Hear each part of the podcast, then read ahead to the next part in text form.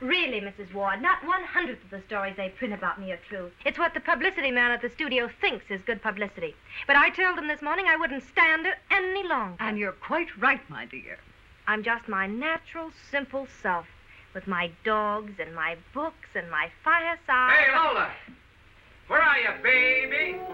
They're under the goddamn ground. Tell them about the Twinkie. What about the Twinkie? They had 500 years of democracy and peace. And what did that produce? The cuckoo clock. Two Dallas multipass. Leela, uh, multipass. You know this multipass. You're stupid minds. Stupid. Stupid. I don't know whether I even want to go out with Jeff again. The High Court may well sentence you to torture. Can you play the piano? I can, and sing at the same time. Listen. Well, hello there. Welcome to Celluloid Days, a podcast of film and film history. I'm Jeff Kelly, and I'll be your host for this week. It's the third Monday of the month, and that means I'm going to watch and talk about a film I hadn't seen before. This time I'm watching a comedy film, Bombshell, from 1933. The film was directed by Victor Fleming and stars Jean Harlow, Lee Tracy, Frank Morgan, and Franchot Tone. But before I get started with that, I thought I'd share a little story about myself that happened just last Friday. Why? Well, because I can. It's my podcast and I can talk about anything I want. Anyway, now I post these videos on YouTube. They're bios of little known actor and actresses that have interesting stories. In fact, right now I'm working on one that Nancy Fry is helping me with. Anyway, these take a long time to do. I spend a lot of hours researching this person, trying to find newspaper articles, and it takes me literally sometimes six months to put one of these together. Couple of years ago, I did one of an actor named Jean Rogers. Now, Jean's real name was Eleanor Lovegren, and she was sort of accidentally discovered, but ended up having a pretty good career. She started out in a bunch of serials. She was the first Dale Arden in the Flash Gordon serials in the mid 1930s. Now, when I write these stories, I don't think about the proper terminology. What I'm saying is, sometimes I call a female actor a female actor, sometimes I call them an actress. I think these days either term can be used, though I think people are starting to lean more towards female actor, and I really don't care. So, since I've posted this video of Jean Rogers, almost all of the comments I've received have been really positive. In general, the people on YouTube have been pretty kind to my videos. Until Friday, and I got this comment. At the time, Eleanor would have only wanted to be an actress, and considering her generation, she would have been highly offended at your insult of calling her an actor. I know I am offended. And then he posted a little frowny face. I saw this and I first thought, is he joking with me? Then I went to my YouTube channel and looked, and he actually gave me my first thumbs down I've got on this video. You know, like I said, I spent months researching her. I found every detail I could find about her and spent a long time crafting it to a well told story that's both honest and respectful of the female actor. None of that mattered. None of the information I provided mattered. None of the heartfelt tribute I had towards this person mattered. The fact that I used a more modern term for actress caused him to reject the whole video. I'm like, okay.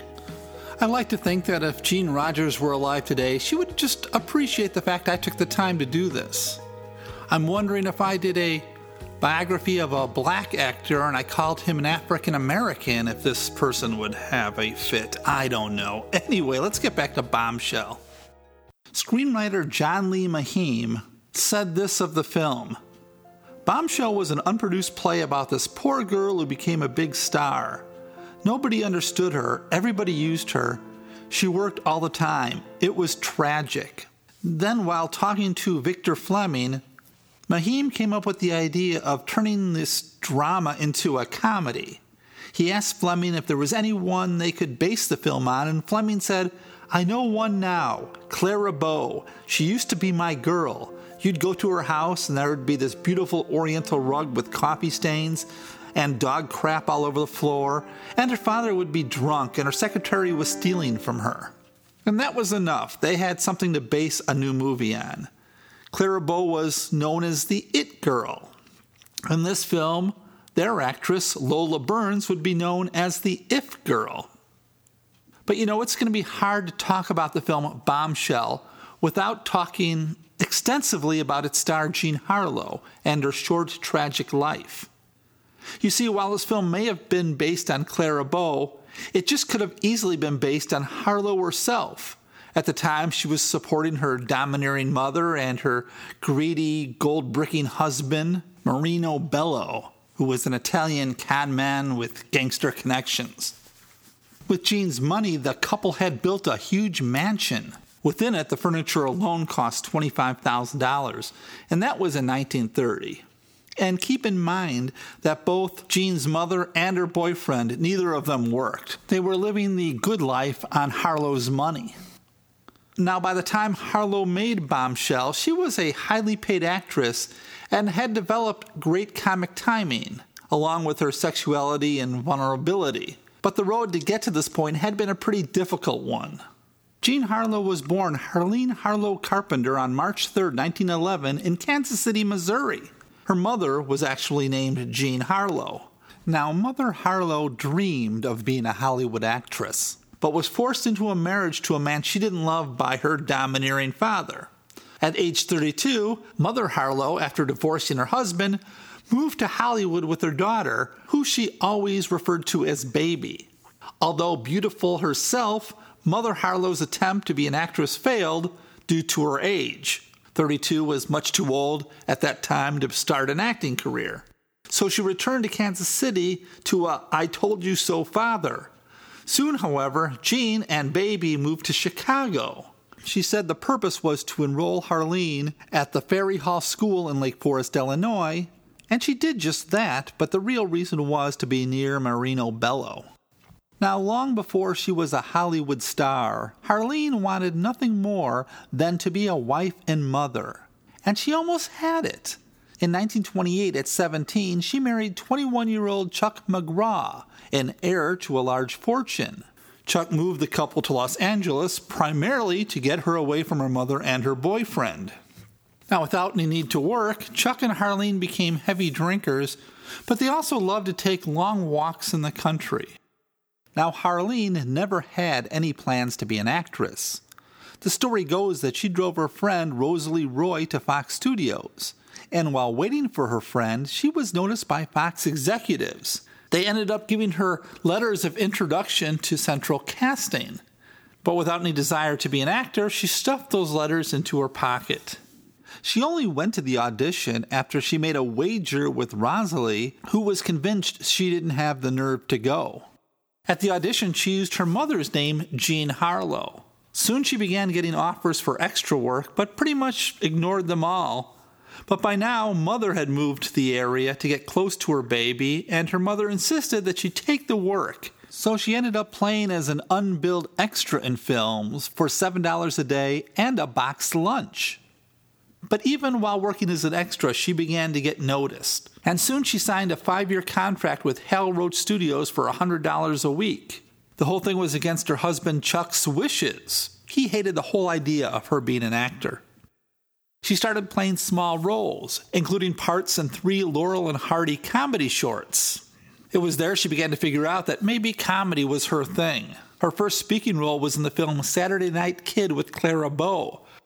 But about this time, young Jean got pregnant and was quite happy with the idea of leaving the movies and starting a family. But mother wasn't having it, and soon convinced her daughter, or maybe forced her daughter, into an abortion. It was something that Jean would regret for the rest of her life. It wasn't long before her and Chuck were divorced. When it came to mother and daughter, mother always won. Now, Jean's mother, along with Marino Bello, moved in with her. Both Chuck McGrew and her grandfather, both very rich men who were appalled by her film career, refused to support any of them, so the sole income for all three came from Jean's acting. About this time, Howard Hughes was still making Hell's Angels as a silent film. At a certain point, he decided to convert it into a talkie, and his current leading lady was Norwegian, Greta Nissen, who had a very strong accent, so she wouldn't do. She was fired, and on the recommendation from his head cameraman, Arthur Landau, Hughes chose Harlow as her replacement. It was a tough situation for her. She had never really acted like this before and knew this part was way over her ability. Director James Wales, who was brought in to direct the talking scenes, wasn't any help. When she approached him and asked him how she should play a scene, he said rudely, I can tell you how to be an actress, but I cannot tell you how to be a woman. And her reviews for Hell's Angels were horrible. Many called her one of the worst actresses ever. The New Yorker called her plain awful. I think these reviews were a little too harsh, but that's just me. Yet, even with the bad reviews, many realized that with the way the camera just loved her, she would continue to get work. And the fact that she never wore underwear, not even a bra, helped. And that wasn't something she did to look sexy in films.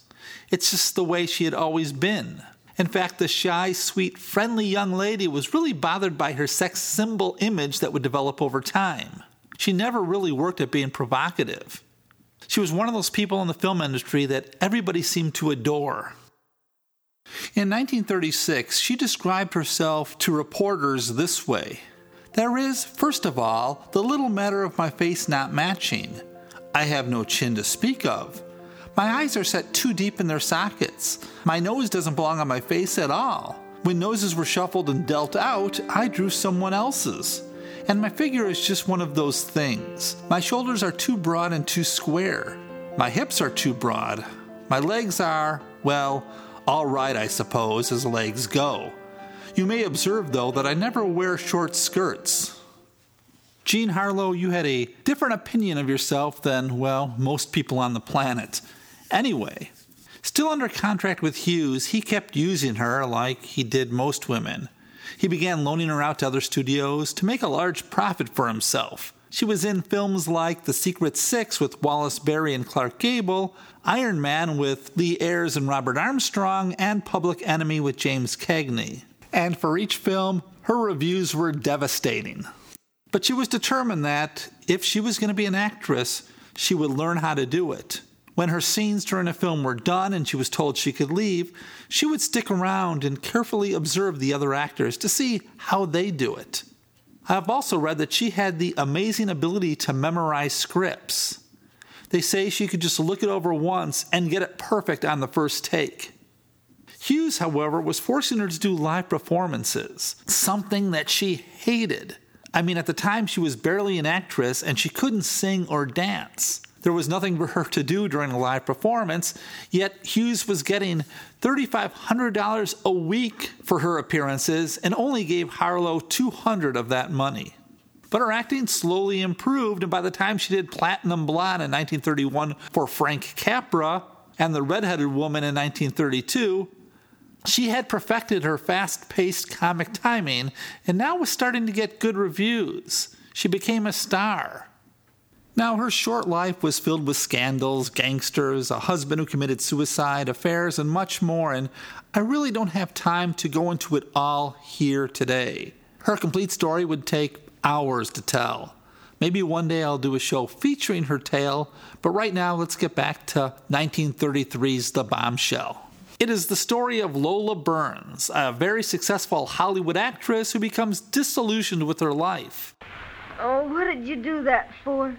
Uh, something kind of cute was about to happen. I know, but it's six o'clock.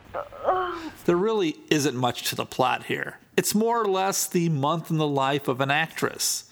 She has to deal with things like a publicist, Space Hanlon, played by Lee Tracy, who keeps planting provocative and untrue stories about her in the paper. Like the real Jean Harlow, she doesn't like her image as a sexy vamp.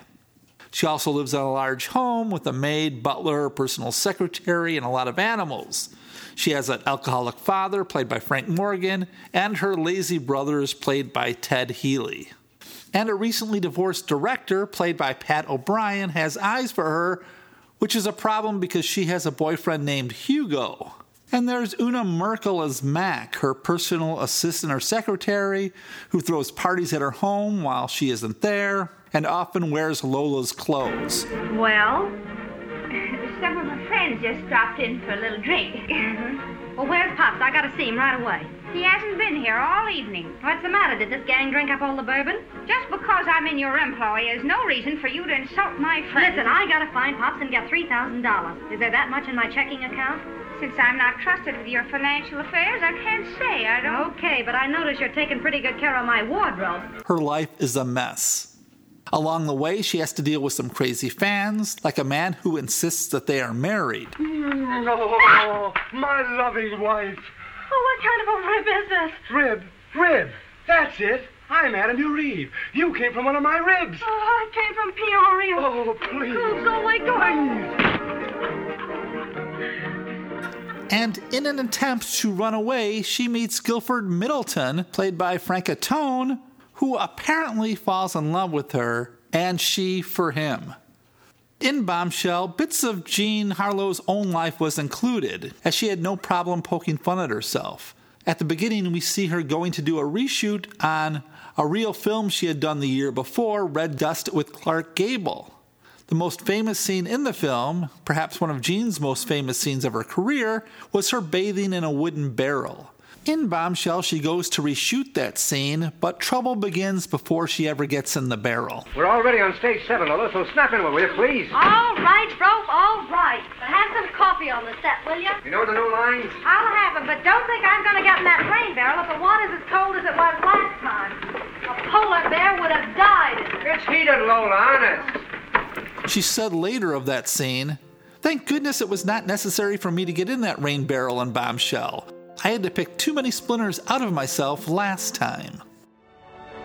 Hell's Angels, the opening of this picture at Grauman's Chinese Theater in Hollywood, was the biggest premiere ever seen anywhere in the world before or since. 500,000 people are lining the street. Jean Harlow. I would like to use this occasion to publicly thank Mr. Hughes for the opportunity he gave me.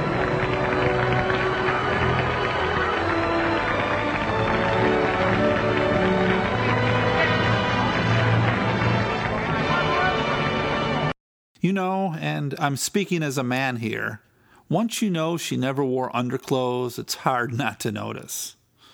Anyway, I think my favorite scene in the movie is the opening, when she wakes up. I love her exchange with the butler. Oh, good morning, Summers. Who's your brother? Brother, Miss Burns? Mm, sure, the one in San Quentin. Are they going to let him out? But I only have a married sister, Miss Burns. Oh, that's right. I was thinking of the guy that was here last week. Oh, yes. His name was Summers, I believe. I'm Winters. Hmm, he was Summers and you're Winters. Are butlers always in season? I can't say, Miss. Hey! Well, this isn't orange juice. No, Miss. It, it's it's sauerkraut juice. Well, take it away. Sounds good. It's like dipping your tongue in luck. Uh, but I, I'm sorry, Miss, but there weren't any oranges. No oranges? This is California, ma'am. Now, during the film, Lola decides she wants to adopt a child, and she hears her press agent say, A month. She's got a fat chance of adopting a kid now. Well, why should she? You think I want my bombshell turned into a rubber nipple? Now get this, you Seminoles. Get this in your lead. Two lovers brawl in Burns' home. You know, jealousy angle, primitive stuff, Stone Age. Two savages fighting over a gorgeous girl, mad with desire. Use some of the lines you had in those punk novels you've all been writing for a long time. Now listen, Oh, I'll Miss tell you Burns, what. how about a statement? I guess Mr. Hanlon can give you all the filth you want. And she breaks down, and I wonder if she used the abortion her mother forced her into to do that scene. If it was as traumatic as most biographers say, I couldn't see how it wouldn't have some influence. You never held a baby in your arms, did you? A little baby that grabbed at you, that somebody didn't want and left in a basket someplace. Oh, gosh, sugar, I. I didn't know that it meant that much to you, honest. Oh, he was so cute and soft, and he smelled so sweet. The little soft spot on top of his head that hadn't closed up yet. There's also a scene where she tells everybody off. Oh, get away from me, all of you. You're nothing but a pack of leeches. Leeches? Yes, leeches. At least he was right in one thing. I don't know how I ever expected to bring a baby in here with an old fool for his grandfather that's half drunk all the time. Ah, After the way I've worked to handle your affairs. Well, what about my affairs? Where are they? Why aren't my bills paid? Where does my money go? I never see any Lola, of it. you're excited. Well, what are you mewing about? Don't think I don't know about you and your stealing and the cuts you get from the stores. Oh, listen, sis. And you who never haven't had a job to your name for three years and bringing her in here like it was a hotel for traveling salesmen. I've only stood it because it's the only home and family I've got. But I'm getting sick of it. Do you understand? There's only Loretta and the dogs that ever do a single thing for me. All the rest of you are just out for what you can get. And I'm getting pretty tired of being a golden goose or whatever you call it. Ah, that a girl, sugar. Don't out a girl me. I never want to see you again as long as I breathe. You're worse than all the rest of them. Yeah, but Lola, Stone age I- stuff. Mad with desire, lover's brawl. Is that the way you prove you just more than care for me? Treating me like a strip act in a burlesque show. A glamorous bombshell, eh? A glorified chump. That's what I've been. Well, I'm through, do you understand? With the business with everybody. You can get another if girl, a butt girl, or a how, when, and where girl. I'm clearing out. I wonder if she was thinking about some of the people in her own life for motivation. The film was directed by Victor Fleming. Fleming lived from 1889 to 1949. He was a director who started out as a cinematographer in silent films in 1915. His greatest triumphs would be in 1939 when he directed both Gone with the Wind and The Wizard of Oz. For Gone with the Wind, he would win the Academy Award for Best Director. Now, for those of you out there who suggest films for me to watch, don't even bother asking me to watch Gone with the Wind. It'll never happen. Now, let's talk about some of the cast. The press agent is played by Lee Tracy, who lived from 1898 to 1968. Me? How can you say such a thing after all I've done, like a brother? Look, film star visits aviator in hospital and stays overnight.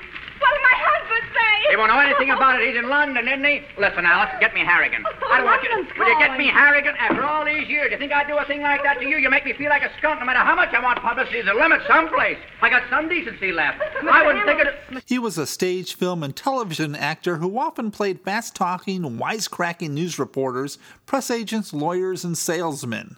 He had been a second lieutenant in the final weeks of World War II and planned to be an engineer, but instead decided to go into acting. He was in such films as She Got What She Wanted from 1930, Dinner at 8 from 1933, and The Lemon Drop Kid from 1934. And he's perfectly cast in this film as the sleazy agent who will stop at nothing to promote one of the studio's stars. The remarkable Frank Morgan plays Lola's father. I, uh, your career is always paramount in my mind, daughter. I, I. That's the same shirt and tie you had on yesterday. Oh, yes, daughter, the laundry. Oh, the didn't- laundry, nothing. You old rooster. You've been out all night and you're still boiled. I, I've been in conference with some racing men. We've been discussing methods of breeding. Don't talk to me about your methods of breeding. I don't want to hear another word. Frank lived from 1890 to 1949. He was born Francis Philip Wupperman. He was an American character actor who was best known for his roles in the 1939 Wizard of Oz. And yes, I meant roles. He played four of them. He began in silent films in 1919 and kept on working until his death in 1949 when he died of a heart attack shortly after the filming of Annie Get Your Gun had begun. He was in a ton of films and was nominated twice for the Academy Award, once for Best Actor and once for Best Supporting Actor, although he never won. He's one of those actors that I always enjoy seeing on the screen, and this film is no different. He's just delightful. Franchot Tone plays Guilford Middleton, who doesn't really appear till near the end of the film, and Lola falls for him. I'm going to take you away from all that sham and cheapness. I'm going to transplant you.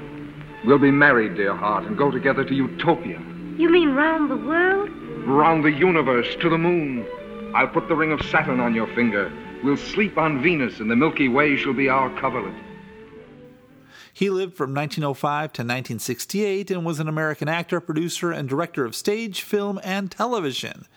He was in such films as Dancing Lady from 33, Moulin Rouge from 34, Mutiny on the Bounty from 1935, in which he was nominated for an Academy Award, and many more. I think he's fine in this film for what he's asked to do, but I can't say he really stands out or anything like that, though he does a fine job of playing a bad actor. Pat O'Brien is the director who's in love with Lola. Sure, I just dropped in on my way to work to tell you you can't make a sucker out of me. Why, Jim. I read the papers too, you know. Well, that Barbara of yours can stay in the can as far as I'm concerned. And I called up and canceled that check, too. Pat lived from 1899 to 1983. His films include Knute Rockne All American from 1940, Angels with Dirty Faces 1938, and Some Like It Hot from 1959. He was often in films with James Cagney. His last film was The Wonderful Ragtime in 1981. He's another actor who's always enjoyable, and he is here as well. A few other actors in this film are the gorgeous Una Merkel as Lola's personal assistant. Yes, I know it's six o'clock, and I know she's due on location at seven thirty, and I know she's to wear the white dress without the brassiere, and I know you'll always be just a second assistant director because you don't think anybody else is capable of thinking for himself or herself. Ted Healy is Lola's brother, and you might know Ted as the man who formed the Three Stooges. And when I like a feller, I like him. It comes straight from the shoulder. Do you know you're getting a great piece of goods, and sis? She's a corker. She's all wool and flat on the table. And Louise Beavers as Loretta, the housekeeper. Don't scald me with your steam, woman. I knows where the body's buried. Louise is seen in a lot of old Hollywood films, usually playing a maid, a servant, or a slave, which is about the only roles offered to black actors at the time. Now, you know, I'm glad I watched this film and I enjoyed it. But during my research, I found a lot of people were annoyed by the fast paced dialogue. The horses are coming back. Sure they are. You'll be behind every one of them with a broom. You can't talk to my father like that. I won't allow it. But Lola, after all. Who do you think you are talking to a poor, defenseless old man? Well, I'm working. You won't have my set buttered up with a lot of loafers. He's here, broker. Father. Who's the head? Whose round is it? You keep out of this. Stay out of here, Hanlon. I don't bother with your department. Now, wait a minute, Jim. Wait a minute. And to be honest, there are moments during this film that I can understand that and the film really doesn't go anywhere. Lee Tracy starts off as a scumbag and finishes as a scumbag. Oh! You now, listen, did darling, that. that was all publicity. You dirty I did it only for dirty you for your own good. Get out here. I'll have your mouth. Will you wait a minute?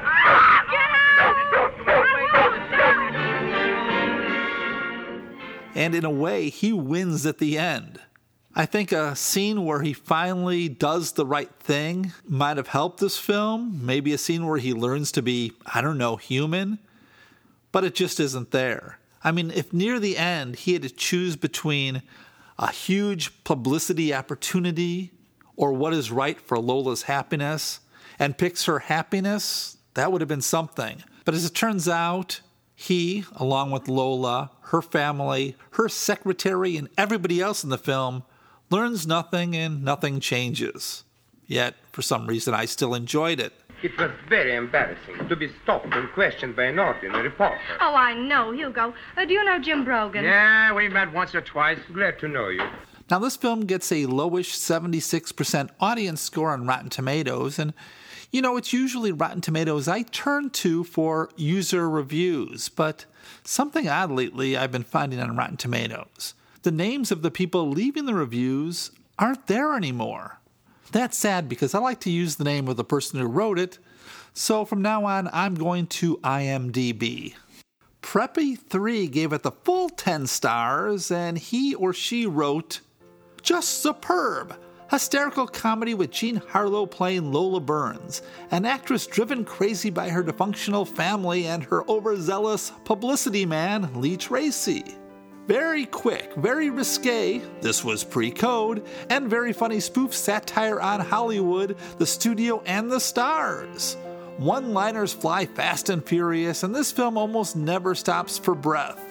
Harlow is incredible. She's sexy, funny, and one hell of an actress. She carries the whole picture on her shoulders. She's matched by Tracy, who plays the role of a slimy publicity man to perfection. Frank Morgan and Franchot Tone offer great comic support also, especially Tone with his romantic lines.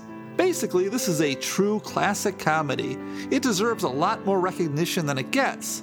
It's also a chance to see Harlow in her prime. She was an incredible actress who died tragically at a very young age. Well, Preppy, I agree, and that's one thing I really didn't talk about, this being a pre Hays Code film. But the risqueness, in my mind, is rather mild. Say, I didn't give you that for a negligee. It's an evening wrap. I know, Miss Lola, but the negligee what you give me got all tore up night before last. Your day off is sure brutal on your lingerie. I thought a film like The Thin Man gets a lot more risque. Anyway, Buzz Lightyear gave it seven stars, and he had this to say Fun Jean Harlow movie here, as she plays a starlet pretty much created by the media via sensational headlines and her trying to get away from it all. Gee, how times change. The movie has that 1930s crackle where everybody is super hyper talking all at once, and you struggle to catch up with all of it. Even though Harlow is titled a Bombshell, I was really impressed by Lee Tracy as her publicist, who seems to know Harlow more than she knows herself. It sort of gets monotonous towards the end, and the twist really doesn't resolve anything. As a matter of fact, we're right back where we started, but it's still a fun sit though. Well, Spuzz, we'll talk about the end in a minute. And yes, I enjoyed Tracy as well, but there was a lot of people who found him annoying. Just listen to what G Bill 74877 has to say. He only gave it four stars out of the ten, and this is what he wrote. It's nice to see Jean Harlow in a major role after her breakout performance 1932, but this film is saddled with a weak script and is filled with noisy and annoying performances.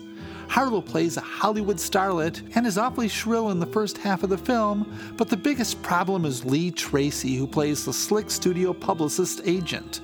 His actions in keeping Harlow in line, his voice, and his smugness all made me want to reach back in time 83 years and punch him in the face. And yet he is positioned as the good guy. Ugh. The attempts at comedy are dated, but Tracy manipulating it so Harlow can't adopt a child because he believes she couldn't do that and have a career is just sickening, not clever. C. Spuzz, G. Bill didn't appreciate Tracy. And I do agree, I didn't like that part about adopting a baby. But here, to all you inventors out there, you know, the Dr. Emmett Browns or H. George Wells, if you invent a time machine, keep it out of the hands of G. Bill. I just don't want to see Tracy get punched in the face for performing in a film that he himself didn't write. Celluloid Time Machine 15 only gave it one little star, and he or she really had nothing good to say about the film. Nasty, loud, and unfunny. Considering that this has a relatively high rating, I can only assume that I watched a different film or that the people who have commented on it are die-hard Harlow devotees. As someone who is not a Harlow fan, maybe my opinion is a little less biased. So, my unbiased review of this is this film is horrible. The story's horrible. She is horrible in it. And indeed, everyone is horrible in it. Unless someone nails your legs to a chair in front of a TV, there's no reason to watch this. So, Celluloid Time Machine. I only like this film because I'm a fan of Jean Harlow, huh? Well, poor me. I've been duped into liking this, fooled by Hollywood into enjoying a bad film because of a young star. Thanks for setting me straight. Now give me a second. I'm going to watch it again and try not to be a fan of Jean Harlow.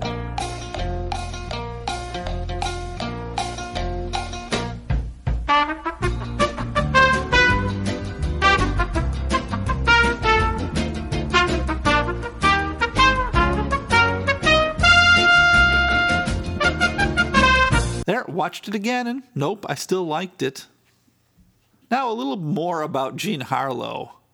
You know, although she was a natural blonde, she didn't have blonde hair like in the films. That was done with a mixture of ammonia, Clorox bleach, and Lux soap flakes, a process that weakened and damaged her naturally ash blonde hair. And from what I hear, it was a very painful process. But, and I'll repeat, but it had nothing to do with her death. She was married three times and three times divorced. In 1934, Harlow met William Powell, another MGM star, and quickly fell in love. It was never made public because of the age difference. Some have suggested that Harlow was always looking for a father figure, and Powell may have been that figure. She was making a film in 1937 called Saratoga when she began looking sicker and sicker. She had fatigue and nausea, fluid retention, and abdominal pain. Oddly, on May 29, 1937, she was supposed to film a scene in which she had a fever, but was too sick to do so. She called William Powell, who left the film he was making and rushed over to take her home. She never returned to work. Now, it's a common legend that her mother refused to get her medical attention due to the fact she was a Christian scientist, but that's not true at all. She was under constant medical attention. On June 6, 1937, she was taken to the Good Samaritan Hospital in Los Angeles where she slipped into a coma. And the next day at 11:37 a.m., Harlow died in the hospital at the young age of 26. It is believed the cause of her death was kidney failure, which is thought to have begun when she was 15 due to a case of scarlet fever. And it turns out it didn't matter if she had medical attention or not, there was nothing they could have done to save her. The studio first planned on finishing the film she was making, Saratoga, by replacing her with another actress and refilming all her scenes. There was a public outcry that convinced the studio to finish her last film with her in it, so they used doubles for the scenes not yet filmed, and if you watch the films, it's pretty obvious. The film became MGM's most successful film of the year, as well as the highest grossing film of Jean Harlow's career. It is said both her mother and William Powell never got over her death. She was interned in the great mausoleum at Forest Lawn Memorial Park in Glendale in a private room in which William Powell bought for $25,000, which is close to a half million in today's money. She was laid to rest in the gown she wore in Libeled Lady, and in her hand she had a white gardenia along with a note that Powell had written that said, Good night, my dearest darling. The inscription on her crypt just reads simply, Our baby.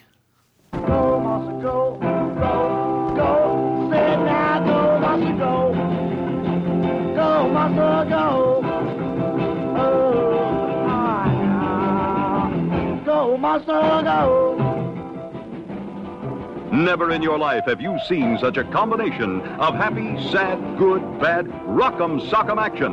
When you walk out, you wonder what you've seen because never has there been a motion picture like this. Monster a Go Go, with a genuine 10 foot tall monster to give you the whams.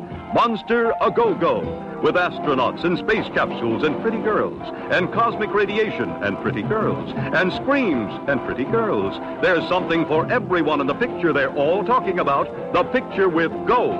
Monster a Go Go. A little bit before I go. You know, Jean Harlow was loved not just by the public, but almost everyone who worked with her. Joe Newman, an MGM assistant director, said this of when it was announced that she had died. The whole lot was stunned. It was a terrific blow to everyone on the lot, to everyone who knew her and everyone who worked with her. And Hollywood screenwriter Harry Ruskin said, The day baby died, there wasn't one sound in the MGM commissary for three hours. Not one goddamn sound.